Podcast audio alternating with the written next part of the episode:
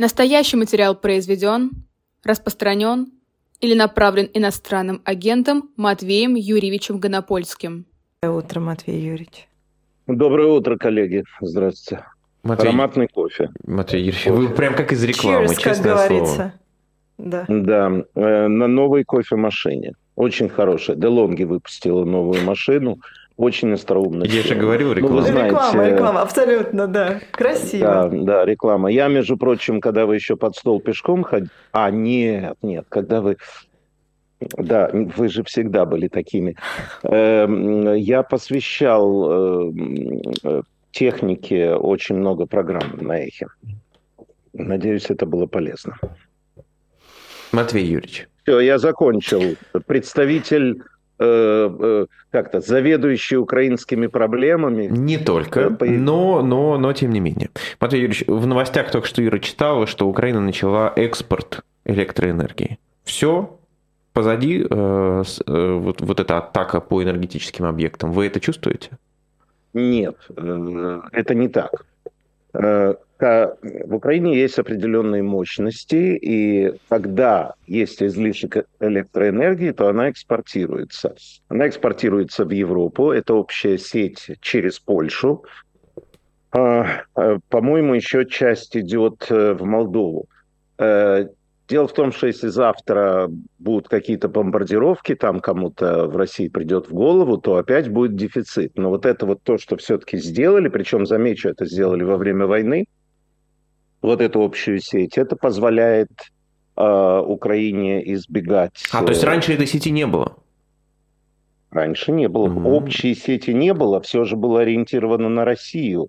Э, Не столько на Россию, сколько в общую сеть с Белоруссией. И там происходил вот этот вот обмен.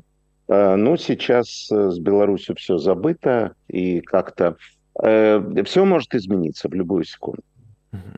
Матвей Юрьевич, хочу вас спросить про несколько человек и ваши к ним отношения. А о некоторых из них мы уже спрашивали, но есть некоторые обстоятельства. Сначала спрошу вас про Романа Абрамовича. Вы знаете, да, что деньги, которые он выделил на Украину, они повисли сейчас из-за британского регулятора, но тем не менее, вот он их выделил. Вы его воспринимаете как кого? Как одного из тех, кто напал на Россию, или, как говорится, не все так однозначно? О, на Украину, простите, да. А, или, или, или не так все однозначно? Что значит, э, прости, просто я не все знаю, много знаю, но не все. Что значит деньги, которые он выделил на Украину? За продажу Челси, футбольного клуба, которые должны быть перечислены в Украину. Они А застряли они в британском Минфине. Не, минуточку, почему они должны быть перечислены в Украину? Ну, так он тут э, не договорились, что он отдает Челси и все, что Нет, э, с кем договорились? с Британией. Ему разрешают отдать Да. Челси, продать Челси, э, но по такой схеме, что деньги идут не ему, а в Украину. Ну и э, по последним сведениям он жив. Да? Да. И находится даже А в что- России, насколько я И знаю. даже финансирование ВСУ ему никто не хочет, э, что называется, предъявить. Ну, э, ребята, поскольку вы сейчас э, сообщили э, не мне, я это знал, э, такие какие-то удивительные, э, э, прекрасные по, э, по своему идиотизму э, новости, то есть человек, который продал Челси за огромные деньги, будучи одним из ближайших людей Путина, передает эти деньги Украине и еще не арестован. И вы знаете, что э, Государственная Дума, вот сегодня утром было сообщение, они обошли смертную казнь, они решили за там разные нарушения сделать пожизненное заключение. Я уже даже знаю фамилии некоторых людей, которые будут сидеть по этой статье всегда. Эм, уже на законных основаниях. Э, И он, э, и он ходит, он ездит, Матвей Юрьевич, я он вот даже кофе. нашла, вы знаете, на- нашла официальное сообщение. В марте 2022 года Роман Абрамович объявил о продаже футбольного клуба «Челси», которым он владел с 2003 года. Средства от продажи клуба Абрамович планировал направить в благотворительный фонд для помощи пострадавшим от войны в Украине. То есть уже как... Пострадавшим от войны в Украине С какой стороны? Что за благотворительный фонд? Вот когда вы мне скажете, где находится юридический адрес этого фонда, тогда будем обсуждать эти удивительные действия Абрамовича и почему он еще на свободе. Угу. Хорошо. Я а пошла, что? нет, я пошла искать просто, чтобы, нет, знаете, вдруг не я найдешь. найду. Ну, мало я ли. помню это. У нас еще есть 50 минут.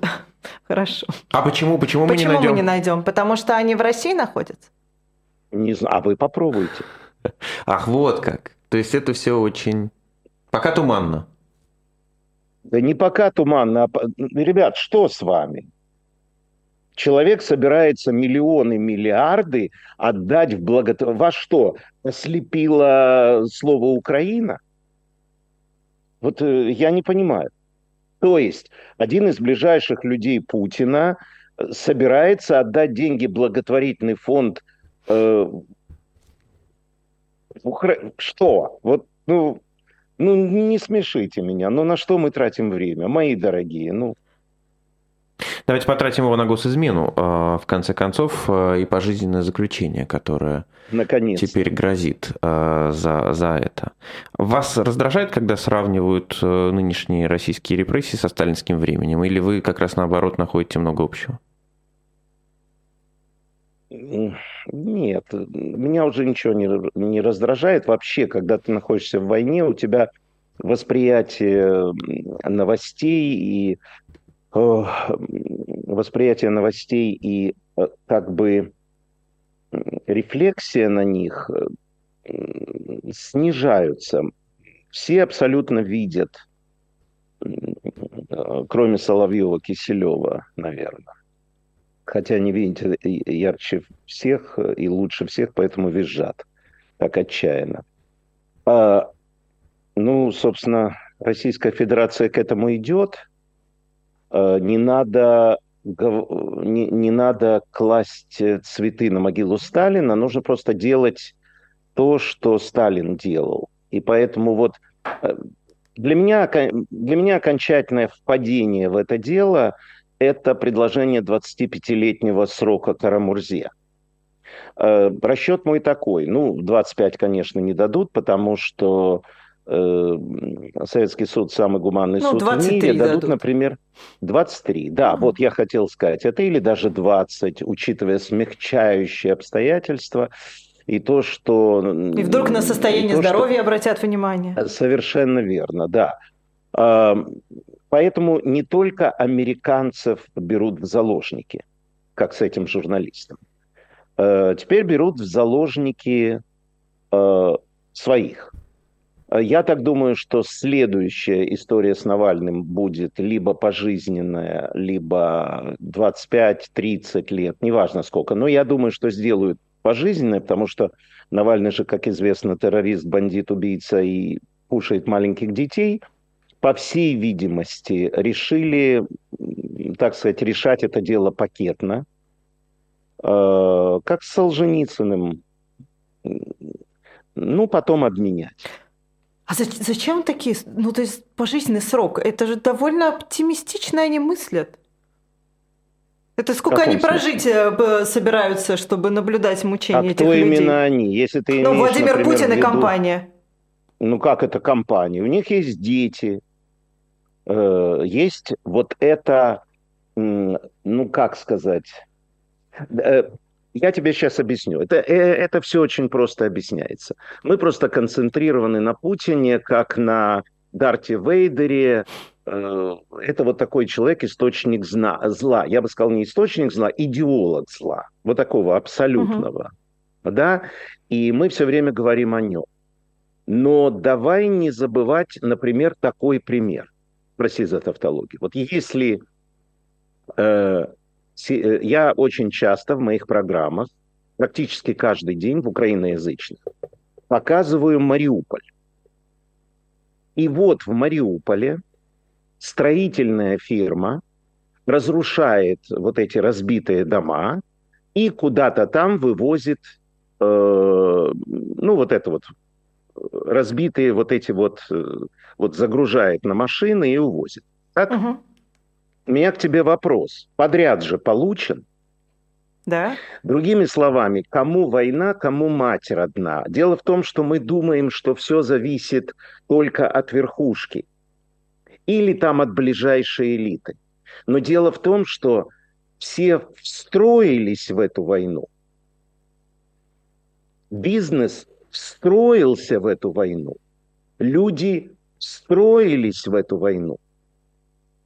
Да, конечно, гибнут россияне, да, в этом нет сомнений но люди получают компенсацию, строительные фирмы получают подряды.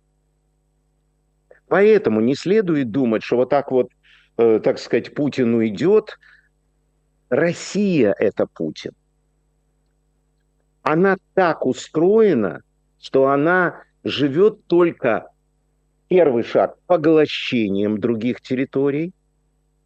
Второе – подряды на обустройство этих территорий. При этом я бы не винил руководителя этой фирмы, которая вывозит вот эти разбитые дома. А что ему еще выводить? Может быть, вы мне скажете, что-то в России строится, да, вот что-то такое происходит. Это да, в Соединенных Штатах понятно, Америки да, уже да. набрали команду, которая, как вы знаете, облетит Луну. Впервые там вот с тех времен. А что, собственно, строится в России? Куда вот эти огромные мощности, которые были э, заложены, замешаны в тучные годы, считаем так, с 2002 по 2008, когда денег было просто завались.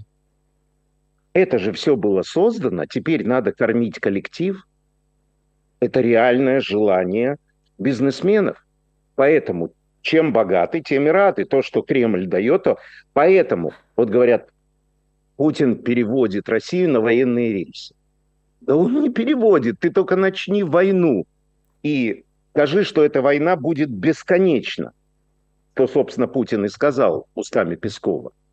И страна автоматически, понимая, что это приблизительно так и будет, строит свои планы, например, не на строительстве комбината в Норильске, что более необходимо. Но поскольку она знает, что невозможно, то лучше быстро получить подряд здесь. Это мафия, военная теперь мафия. Они просто считают, что сейчас выгодней закончить войну после Путина или как бы ее продолжить, потому что все идет накатом. Поэтому не надо, э, не надо Путин только, знаете, с кем я его сравнил бы? С это как индуисты, вот эти, которые ходят со звоночками. Помните, на Арбате? Кришнаиты. Кришнаиты. Вот э, Хари Кришна, Хари Рама, если я правильно сказал. Вот чего они ходят? Но, Матвей его уже, дав... его уже дав... давно нет, но он сказал нечто, что, надыхая сейчас, как это по-русски, вдохновляет. Понимаете, в чем угу. дело? Война может вдохновлять особенно ее материальная часть. Но возвращаясь к Володе э, и к Алексею Навальному, ну, э, Володя в меньшей степени, но про Навального же все в один голос говорят, что это личный враг Путина, и что вот типа, Путина не будет, и Навального из тюрьмы выпустят. Ну, понятно, я, я просто не, не понимаю, зачем бизнесу Навальный в тюрьме. Ну как, я же только что сказал. Ну я правда не Бизнес понимаю, зачем делает, бизнесу Навальный в тюрьме. Себе, Представь себе, сейчас, минутку. Представь себе, что у тебя есть миллиард долларов. Ну, ты очень богат. Ты эти миллиард долларов чисто от не, не снаряды выпускать, а занимаешься строительством. Правильно? Ты, у тебя 5 тысяч рабочих, 50 тысяч рабочих. Ты получаешь подряд. Этот подряд ты делаешь звонками, подкупами и так далее в этой структуре власти. Ну, другой же нет, понимаешь, да, есть Путин. Теперь Путин уходит. Деньги-то, которые ты отстегиваешь, они же идут туда наверх, в эту политическо-экономическую крышу. которая позволяет тебе получить этот подряд, а если ты сделаешь хорошо и заплатишь хорошо, следующую. У меня простой вопрос. Как в эту систему встраивается Навальный? Что такое освобождение Навального? Это освобождение политики в России, возрождение политики в России. А что обозначает политика в России? Ее появление. Это значит, что вот эти люди, которые наверху, что россияне с дуру, с пьяну могут выбрать, выбрать Навального. Например, Навального. Ну и все, что ты будешь делать со своими 50 тысячами работников? Мы как-то э, э, интеллигенция заострилась на, э, на политике. Она, российская политика, неразрывно связана и рождена российской экономикой. И эта сейчас экономика давно уже перестроилась, она пластична, она перестроилась на во военные рельсы, ну, так сказать, на военную ситуацию. То есть, конечно, если взять вот этого бизнесмена, миллиардера, он как э, Пригожин вот с этим Ахмедовым, они будут говорить, боже, какой этот наш э, самый, все вот это вот должно и так далее. Но они имеют на этом деньги. Им жалко Навального. Они знают и считают, что он невиновен. Но их больше страшит появление реальной политики – когда у них неуверенность в завтрашнем дне, чем стыдное состояние, когда есть путинская стабильность, или нарышкинская стабильность, или собянинская стабильность, или медведевская стабильность. Потому что им надо кормить 50 тысяч людей. Вот так. Ну, теперь, понятно я объясню? Да. Спасибо. Марксист Матвей Юрьевич Гонопольский, который говорит про экономический базис и политическую надстройку, да. у нас в эфире. Э, военную надстройку, военную. Военно-экономическую. Да. Да. А, ну, опять же, продолжая эту тему, э, Матвей Юрьевич, э, Россия не единственная страна, которая, которая сажает в тюрьму людей для того, чтобы запереть политику. А, Грузия одна из таких стран, судя по всему, по крайней мере, Саакашвили там сидит. Вы ведь с ним знакомы лично? Мы как-то сами говорили. Ну, конечно, да. конечно, знаком. Я Вы жил наблюдаете? в Грузии, когда все эти перемены были на моих глазах. Наблюдаете за тем, что с ним происходит? Ну, конечно, Какой наблюдаю. ваш прогноз по ситуации? Насколько Запад э, влияет, не влияет на то, чтобы Саакашвили вышел? А, понимаешь, в чем дело? Э, это вот как прогнозы по украинскому наступлению. Все знают, что оно будет, но э, никто не знает, когда. И как, и куда. И никто не знает, как оно закончится. Хотя все понимают важность этого наступления. Что касательно Саакашвили, то я хочу тебе сказать, что э, Запад через самые разные каналы – это я тебе говорю абсолютно зная ситуацию, нашел мягкий вариант, который называется «Отправьте Саакашвили на лечение». Но Иванишвили этого не хочет. Понимаешь? А, и дальше мы входим в туманную область э, прогнозирования. А, ну вот Саакашвили заявил, что у него там более 20 болезней и так далее, и так далее. Не знаю, 20, 19, 18. Я боюсь другого, чтобы он не покончил жизнь самоубийством. А, почему? Потому что он может на это пойти. Он человек эмоциональный. И он понимает, что именно этот шаг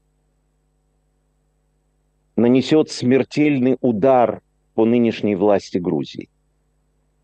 Потому что так или иначе главный человек, главный оппозиционер власти, ею арестованный бывший президент, который легитимно отдал свой пост, э, покончил жизнь самоубийством, как будет сказано, из-за невыносимых условий.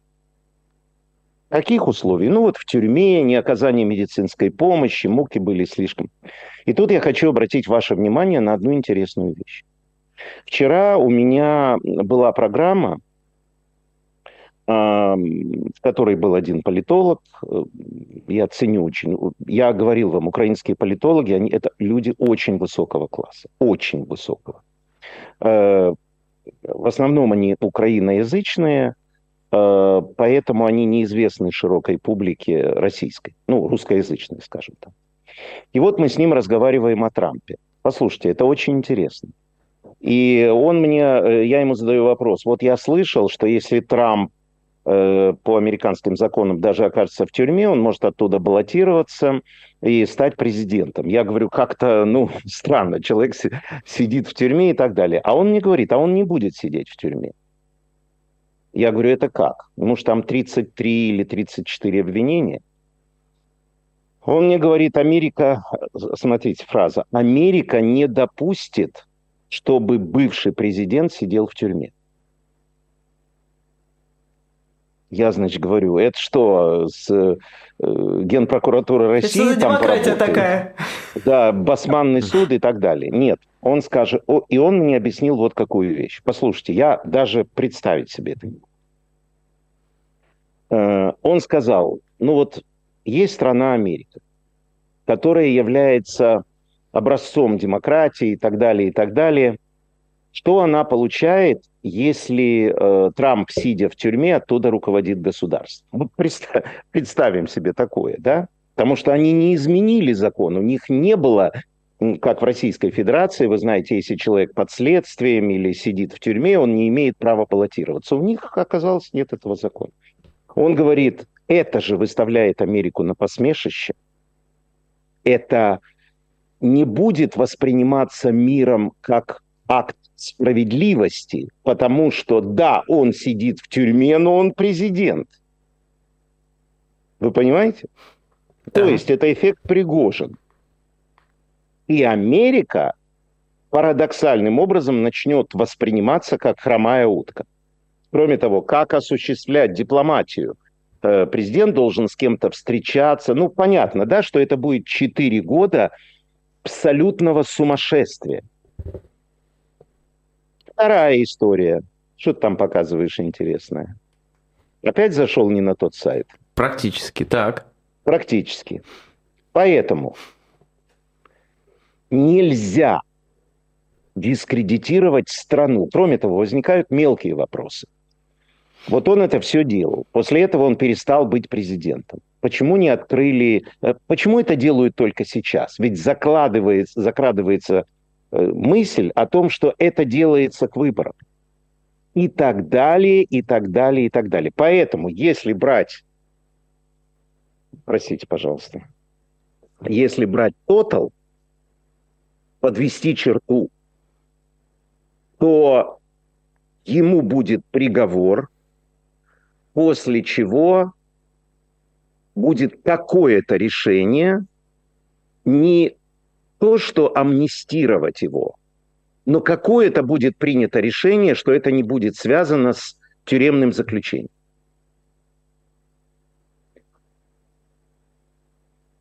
Поэтому думаю так. Э, мы говорили о... Саакашвили? Меня Катя, да. Да, меня, простите, меня Катя сбила, она мне тут, дочка, она мне тут написала а, кое-что. Поэтому а, Иванишвили не понимает, что он делает. Э, у него личная неприязнь дошла до вот этой стадии, что купить не могу. Поэтому, если, не дай бог, Саакашвили что-то случится, то это будет невероятный удар по Грузии, и тогда будут невероятные политические последствия, не внутренние. Они там могут полицию согнать, вообще все, что угодно сделать, газом, шмазом и так далее. Нет. Прощай Европа, прощай НАТО. Убийство политического противника в духе латиноамериканских сериалов – такое Европа не потерпит. И то, что его не отпускают на лечение. Ведь это же такая хитрая история. Его могут э, отправить на лечение, тогда сохраняет лицо грузинское правительство, тогда сохраняет э, лицо Европа, и тогда сохраняет лицо Саакашвили. А там его можно лечить от хронических заболеваний до его 90 Слушайте, но Иванишвили же, казалось бы, это понимает, если смотреть на вот эти протесты, которые сейчас ну, были. Путин тоже все, все понимает, но Саакаш... э, Иванишвили – это человек России. Ему сказано, э, Путин ли ли Путин, такое не прощается. Путиным. А Саакашвили позволил себе это сказать. А Путин, как удав, он может сутками ждать, и после этого, когда наконец все происходит, этот человек уничтожается.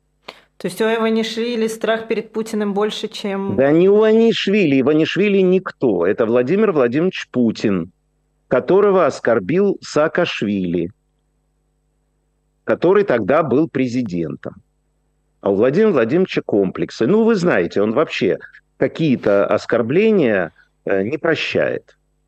Гусинский был уничтожен. Березо, ну, Гусинский жив, дай ему бог здоровья, за желтого земляного червяка. Короче говоря, ну, президент имеет возможность отомстить. Поэтому он не может Иванишвили отправить его. Потому что когда-то давно, когда была разработана спецоперация, Иванишвили внедряется в грузинскую политику, потому что был период, когда Иванишвили просто был самым богатым человеком Грузии. Он э, отстраивал село свое, там они жили припеваючи и так далее, зарабатывал деньги в Москве. А потом вдруг появилась удивительная новость. Простите. Потом вдруг появилась удивительная новость, что ему позволили продать весь свой бизнес, в том числе банк, угу. за реальные деньги. Понимаете? И он объявил, что он уезжает в Грузию. Как ему могли... Человек едет в Грузию в период вот этого обострения, и ему позволяют все это дело в Москве продать. Поэтому, конечно, он московский агент, и ну, я не знаю форму, я не думаю, что у него есть там кличка Гога. Понимаете? Не в этом смысле. Просто мой враг должен сидеть в тюрьме, он должен быть уничтожен. Вот и все. А если вы не следуете этому, как в Украине, то мы идем к вам. Вот такая вот история. Поэтому очень опасаюсь. Проигрывает в результате Грузия. Понимаете? Вот так. Вот Юрий, сейчас Саакашвили все-таки не чужой Украине человек, он, он присутствует сейчас в повестке или, или ну, не до него, откровенно говоря?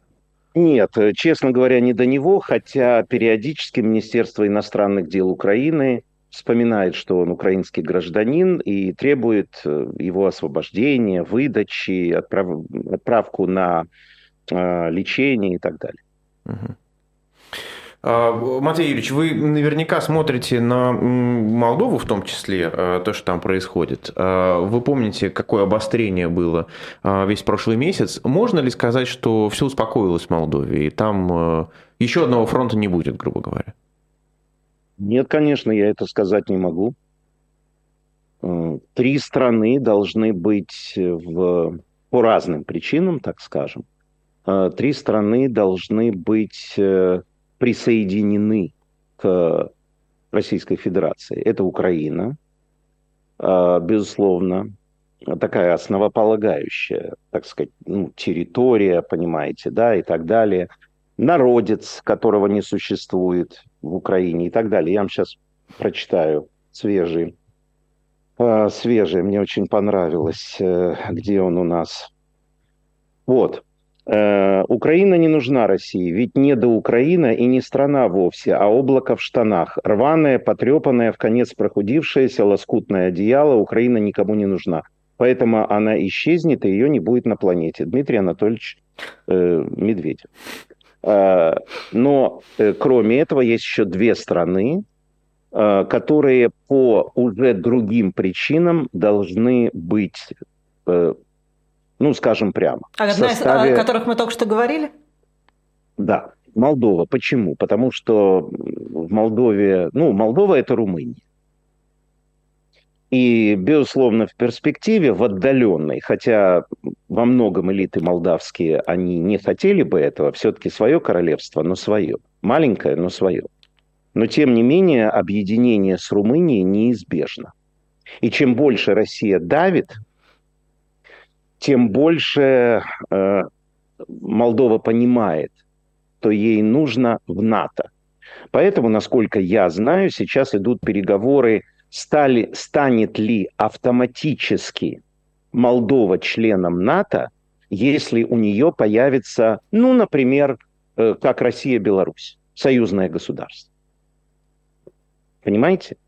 Поэтому это, опять же, для Москвы опасность, это приближение границ НАТО, это фетиш, вы знаете, для Путина.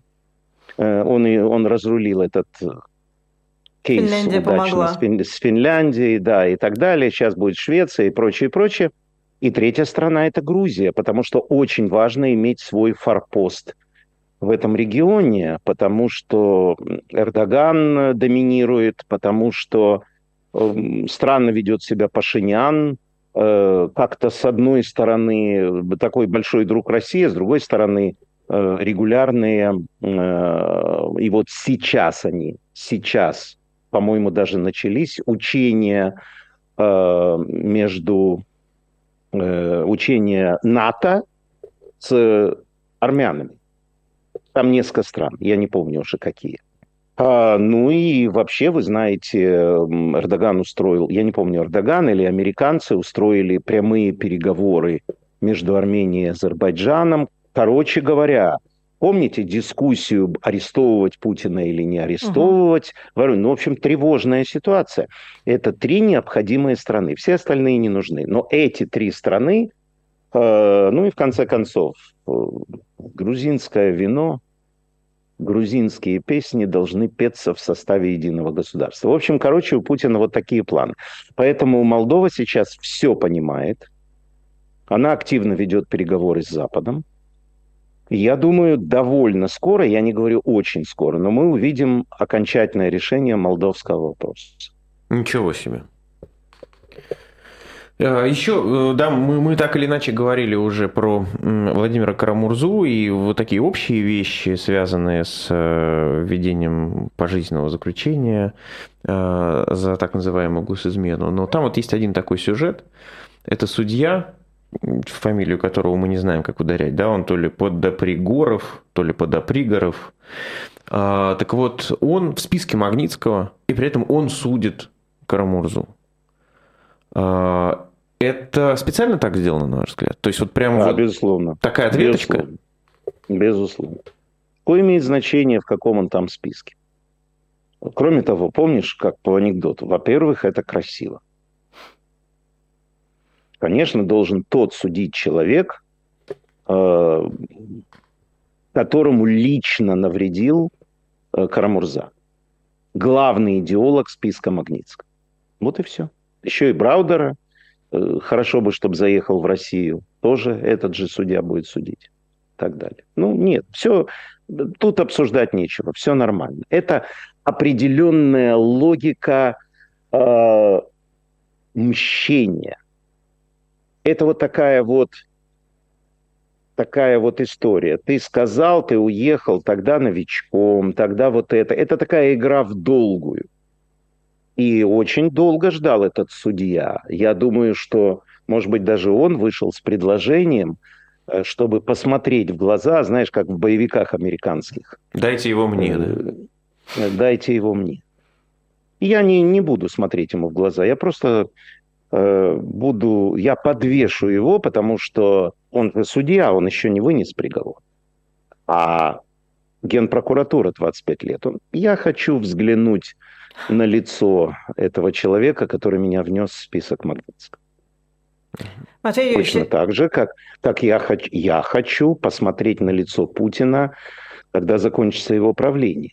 Понимаете, то ли там в суде, то ли, ну, где-то, я не знаю, как это будет, но будет какой-то момент, когда все для него обрушится. Вот я хочу видеть его лицо, даже посмертная маска меня не устраивает. Матвеевич, история с американским журналистом Эваном Гершковичем, она как-то присутствует в украинском медиапространстве? Если присутствует, нет, то как? Нет, у нас война, нет, нет. Ну, понятно, сообщили, почему она должна присутствовать в украинском медиапространстве.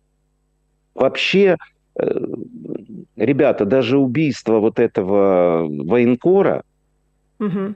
было на 25-й полосе. Ну, был какой-то жучила, э, который тогда вышел, когда он был на произнесении Путиным э, выступлении перед федеральным собранием и сказал вот эту фразу, что мы всех убьем, мы всех ограбим, как обычно, или как он там сказал, как обычно. Ну, он это сказал. Вот это вот показали здесь, в Украине, чтобы украинцы больше полюбили Россию. Вот, причем интересно получилось. Он же вышел из зала, то есть получилось, что там Путин это говорил, понимаете? Или он сделал автоматический вывод из того, что Путин это сказал. Перевод, да, перевод, это... перевод на человеческий. Да, да, он перевел, понимаете? Ну, спасибо ему большое. Э, хотя это не сильно изменило настроение украинцев в отношении Российской Федерации и российских граждан. Э, вот. Но Украина живет своей жизнью, и тут достаточное количество проблем – вот, в Бахмуте и Авдеевке, ну и вообще экономических, людских и так далее, и так далее. Поэтому заниматься каким-то прыщом, которого кто-то прихлопнул, просто... Понимаете, как бы мне вам объяснить? Российский контекст полностью ушел из Украины. Ну вот э, представьте себе Венгрию. Почему я говорю Венгрию? Потому что Венгрия это такой upside down, это такая ну, так сказать, страна наоборот. Понимаете, да? Uh-huh. Я думаю, что ну вот на три секунды что-то появляется просто как информационное сообщение. Для Украины российские новости... Э, помните, когда-то э, я вам говорил, что тут произошел такой ментальный переворот, э, когда украинцы перестали воспринимать Киркорова как звезду эстрады Украины. Понимаете? Когда появились свои. Когда свои запели, свои стали играть и так далее, и так далее. Это, это субъективизация государства. Это появление своих элит и так далее, и так далее. Ну, а потом хлопнула война одна в 14-м, забрали Крым, а теперь вторая. Ну, как-то Понимаете, при этом слушать Киркорова, это как будто Путин поет. То есть это, это уже физиология. Вот Юрий Меладзе, а Меладзе в этой системе где? Он чей? Не знаю, его в Украине нет. В России теперь тоже. Вообще в, в Украине сейчас mm появилась проблема стыдности русского языка. Вот э, вчера я вам расскажу случай. Э, я искал э, отделение банка. И мне мой друг сказал, что он находится вот там. Я поехал туда, но, по всей видимости, этот банк закрыли. Идет пожилая пара, по-русски разговаривают. Я им по-русски говорю, скажите, пожалуйста, где тут приватбанк ближайший? И вдруг он по-українськи мне говорит, оце вам треба підійти там на розі, роз, это угол, угу. повернути направо, потім наліво 200 метрів и так далее. Понимаете, появилась стыдность разговаривать по-русски с другим человеком. Даже если вы оба русскоязычные. То есть дома, конечно. Причем э, это не указ Зеленского, это не украинизация. Главный автор этой украинизации Владимир Путин. Просто количество жертв, бандитизм, убийство, бессмысленная война достигла такой, такого уровня, то этот процесс произошел. Честно говоря, я его не ожидал. Ну, вы как-то говорили, что памятник, да, будет стоять когда-нибудь. За, за, за... Да, но он будет э, сделан э, Э, он будет сделан, будет памятник, я уверен, Путину, но это не будет просто вот именно памятник, да, потому что он исчезнет через пять минут. Это будет какой-то символ, но для этого общество должно залезать раны войны и так далее, и так далее. И вообще это, это должен был бы делать Эрнст Неизвестный. Понимаете, как памятник Хрущеву. Черно-белый. Вот. Да. Но тут как раз... Ну, тут, да, да. ну, должно быть какое-то осмысление, угу. понимаете? Э, вот я думаю, что в этом смысле немцы могут помочь, потому что э, немцы оставили э, э, немцы оставили как бы следы войны, следы войны в обозначении. И вот эта война и Путин, и Россия будет в каком-то обозначении. Понимаете? Я, я не знаю в каком. Матвей Юрьевич, я надеюсь, вы не обидитесь, что мы не только про Украину вас будем спрашивать, потому что я уверен, что вы следите за российской а, повесткой тоже. Но вы знаете, тут э, выступил э, губернатор Петербурга Беглов, может быть, вы не видели это, это выступление, но он сказал буквально следующее, что все, кто остались в России, а, но при этом не разделяет э, ту политику, которую ведет Путин, лучше уезжайте, иначе всех, что называется, к ногтю. То есть он прям вот, вот буквально так и сказал. Что мы понимаем, что такие еще остались, и как бы он дает сигнал. Мы за вами придем. Да, уезжайте все. А, как Вы нас... не правы, может быть, это в нем сыграло человеколюбие, и он, как бы это не угроза, а это совет. Кстати, это и мой совет. Потому что мы даже не представляем, к чему движется Россия. Мы как-то это вроде предполагаем, но она движется там к диктатуре, к сплошному насилию э, и так далее. Но э, 25 лет Карамурзе э, говорит о том, что все идет семимильными шагами. Поэтому я понимаю, так сказать, что вы говорите, что это как угроза. А я воспринимаю это как совет. Он знает. Угу. Он знает. Ну, на самом деле я понимаю, почему он это сказал, потому что ему надо что-то говорить, поскольку идет борьба э, его Беглова с э, Пригожиным. Пригожиным, она продолжается, Пригожин опять пишет на него в Генпрокуратуру и так далее, поэтому нужно сказать что-то патриотичное в духе Медведева. Но я бы воспринимал эти слова абсолютно правильно. Эм, да, да, да, спасайтесь, да, да, спасайтесь, да. Вы знаете, как многие политологи, я вот цитировал, например, Федора Крашенинникова, говорят, что все-таки это 21 век, и в информационном обществе достаточно посадить одного, чтобы напугались миллионы.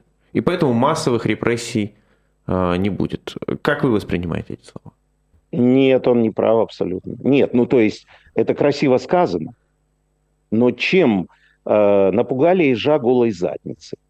Ну вот, например, ну я не знаю, кто там остался из оппозиционеров. Э, ну вот давайте возьмем Олега Шейнсиса. Нет, Шейн э, э, по Санкт-Петербургу от Яблока Олег. Нет, там есть... Э, там, там, если говорить о оппозиционерах, есть Давайте Вишневский. Льва Шлосберга возьмем. Есть Вишневский. Давайте Льва Шлосберга возьмем. Если Петербург. Он в, он в России. Но, но он не депутат. Не Петер... Хорошо, да. все, Вишневский простите. депутат законодательного Значит, собрания. Это самое. Ну, чем его, чем его может испугать 25-летний э, срок? Да мы же все понимаем. Просто он депутат, он не говорит, он, ему никто не, не, не мстит, понимаете? Ну, ему никто не мстит. Он переизбрался, потому что он очень много делает для Санкт-Петербурга. Ну и он, он не называл Путина червяком, поэтому живет себе человек и все. Ну, он пишет, там, вы знаете, он пишет очень много в Фейсбуке, он выступает с хорошими инициативами и так далее. Ну, такой Дон Кихот. То есть в стране ничего не меняется, но, так сказать, на своем участке он это дело делает. Понимаете, поэтому э, боялись миллионы. Границы открытые. Пожалуйста, уезжай. И я не думаю, что Путин будет закрывать границы. Путин принял правильное принципиальное решение о том, что не надо закрывать границы, потому что это вызовет недовольство. Что это такое? Что, с какого бодуна закрывать границы? Людям, в конце концов, в Турции отдохнуть надо и так далее.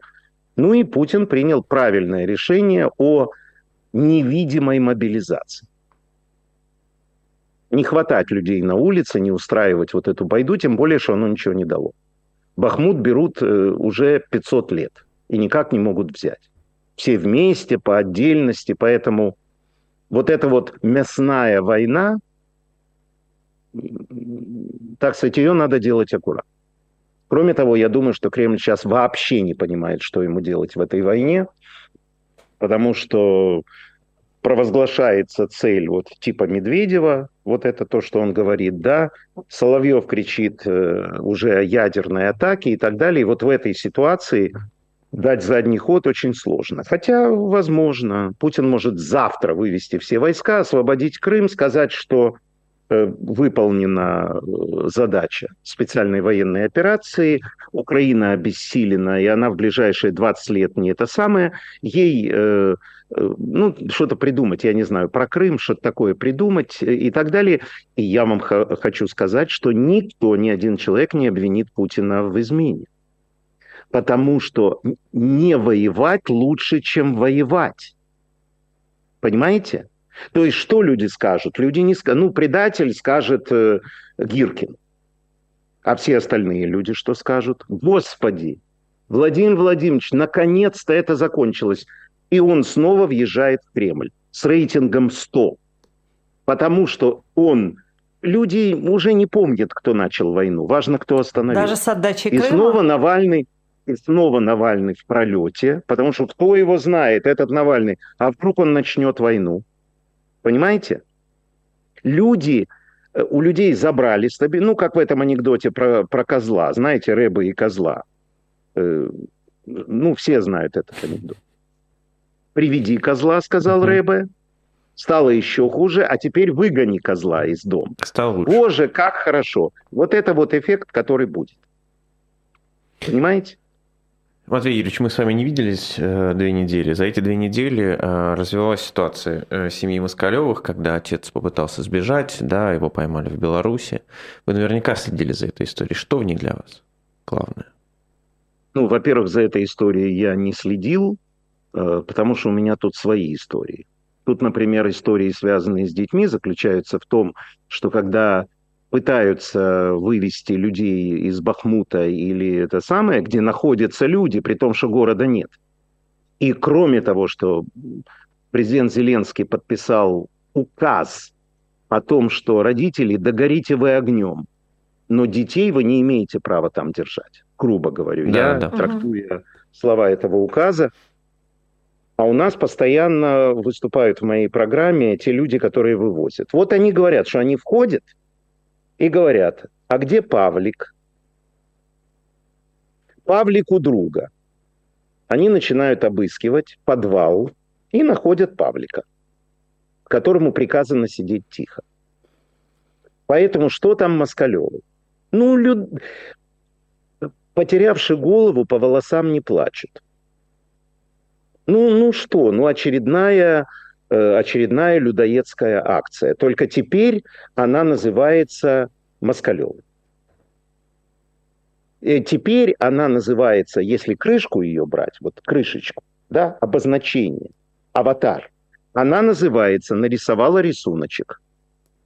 А другая, вы знаете, ехала в метро и увидела, что э, ее соседка по метро крутит э, э, не те картинки в своем телефоне. Вадим Жук написал замечательное стихотворение про стук.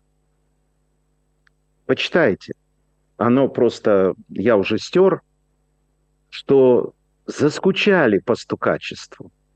Заскучали. Охотно это делать. Понимаете, Матвеевич, а когда вы застали Путин... ну, вот советское время, так стучали друг на друга? Нет, так не стучали. Так не стучали. Ну, вы же знали, где можно что говорить, а что нельзя говорить. Понимаете, в чем дело? Э, российская, э, советская власть не будила в людях черное. Вы меня простите. Чему нас учили в школе? Миру мир.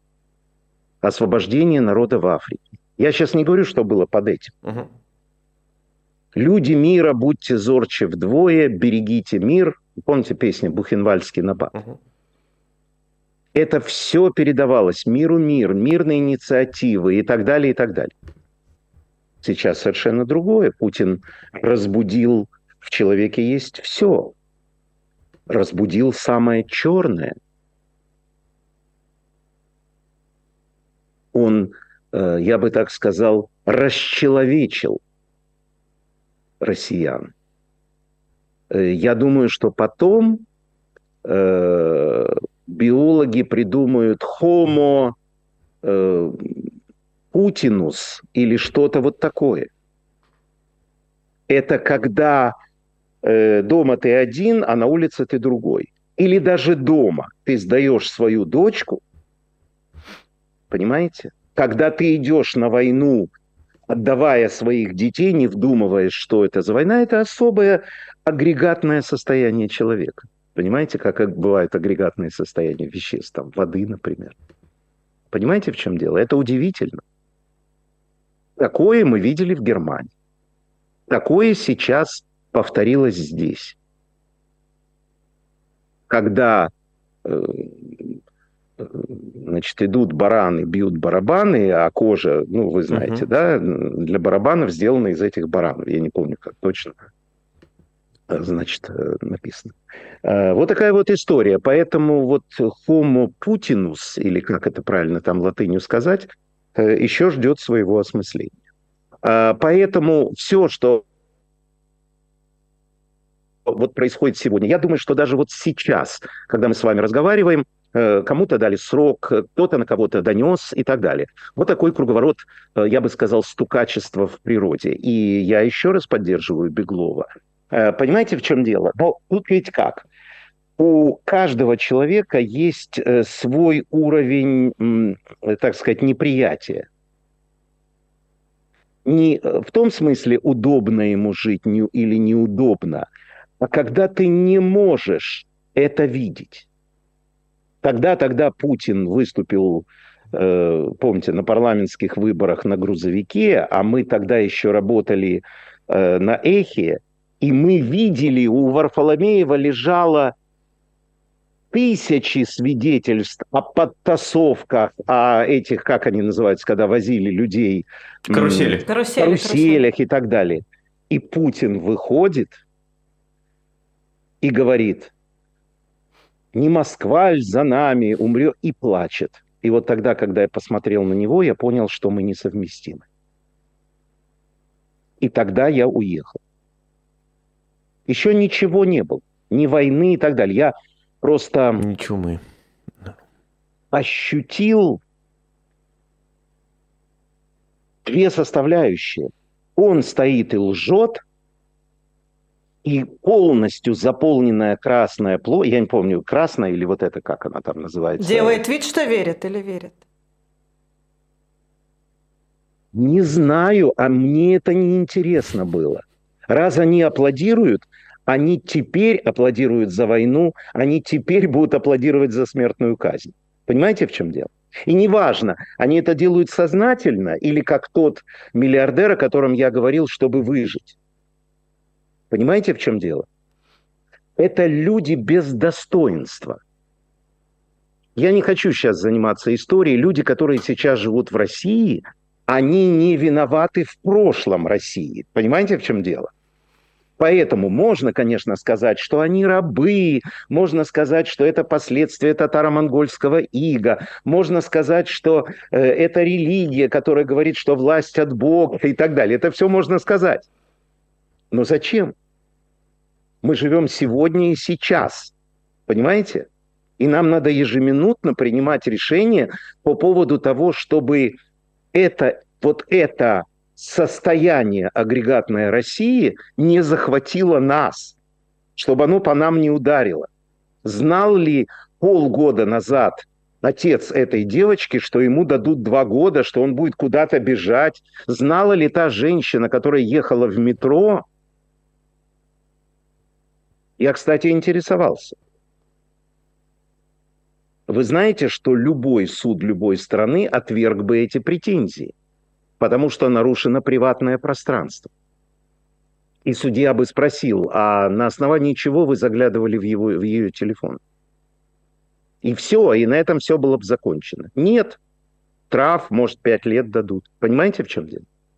Или, например, женщина, которая сидела в кафе, услышала разговор э, двух подружек за соседним столиком. Судья спрашивает, а почему вы слушаете разговоры за соседним столиком? Вас кто-то уполномочил?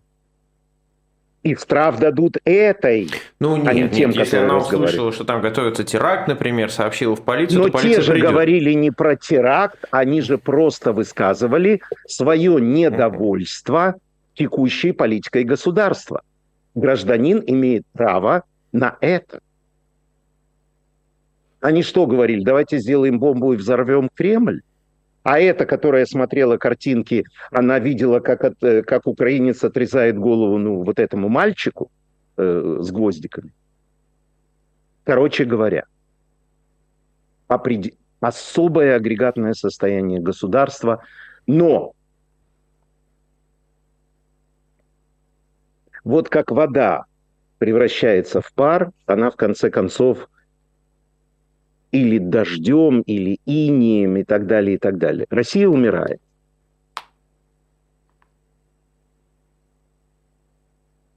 Россия умирает, потому что, извините, я просто скажу вам вот это слово, у нее нет скреп. Просто иностранцы не понимают это слово. Мы понимаем это слово. У нее нет реальных скреп, на которые можно опереться, чтобы не сойти с ума. Потому что ничего не исполняется. Конституция фиктивная, законы не работают, суды по телефонному звонку и так далее. Куда податься бедному еврею? У вас нет другого глобуса? Как спросил Рабинович у следователя КГБ. На этой оптимистичной ноте заканчивается сегодняшний утренний разворот. Матвей Гонопольский, Ирина Булавян, Максим Курников. Максим Курников. А, Не забывайте Я вас расстроил, я лайк вас этому видео. расстроил. Ну что вы, вы зарядили оптимизмом, Матвей Юрьевич. Зарядили да. оптимизмом. Всех, э, все 25 тысяч человек, которые в прямом эфире слушают, и те, сколько там, я не знаю, 200 тысяч, которые посмотрят потом это видео в записи. Заходите на мой канал. Ну, Заходите. вообще, надо же прорекламировать. Подписывайтесь, да? Канал Матвей подписывайтесь на- Гонопольский. на, на Матвея Там Гонопольского. я такое вытворяю каждый день, кроме субботы и воскресенья. На живой гвоздь. Ссылка на ваш канал в описании к нашей трансляции есть. Ну, и, естественно, Спасибо каналы вам. Эхо ФМ Конечно. и Эхо Новости. Всем пока. Спасибо.